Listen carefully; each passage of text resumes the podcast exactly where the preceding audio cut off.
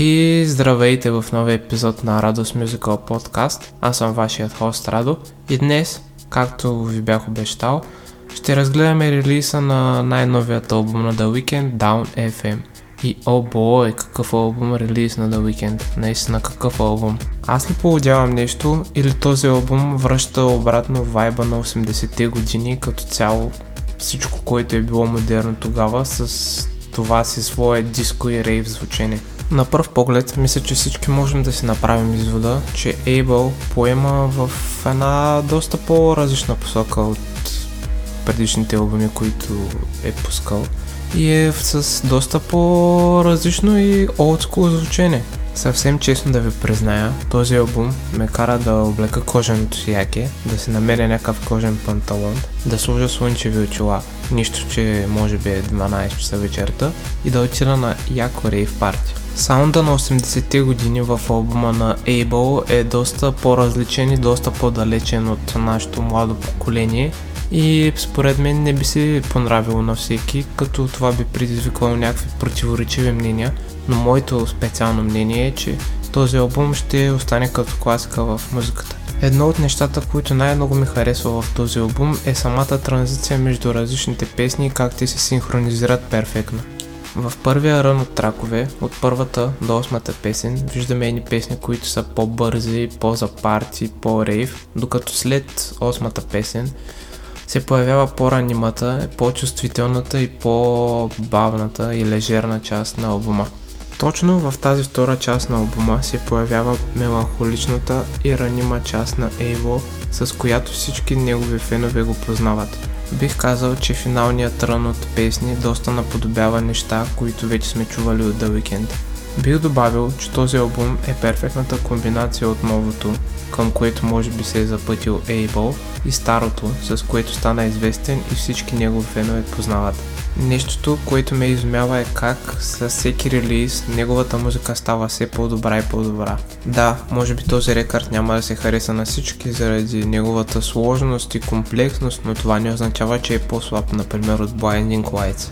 Даже си мисля, че този проект би бил дал много повече на света, отколкото предходните му. Пускайки албума си в такъв ранен период на годината, може да накара други артисти да търсят това звучение и дори да инфлуенсне някакви нови песни и албуми. Мисля, че този албум беше всичко, което не успя Alone над Prom на Тори Ленс да бъде. И не се мислете, че съм някакъв хейтър на Тори Ленс или нещо. Не напротив, аз лично го харесвам, но просто мисля, че Уикенд зададе стандарта за това как се изпълняват такива проекти. Въпреки, че сме още рано в тази година, мисля, че това е първия кандидат за албум на годината.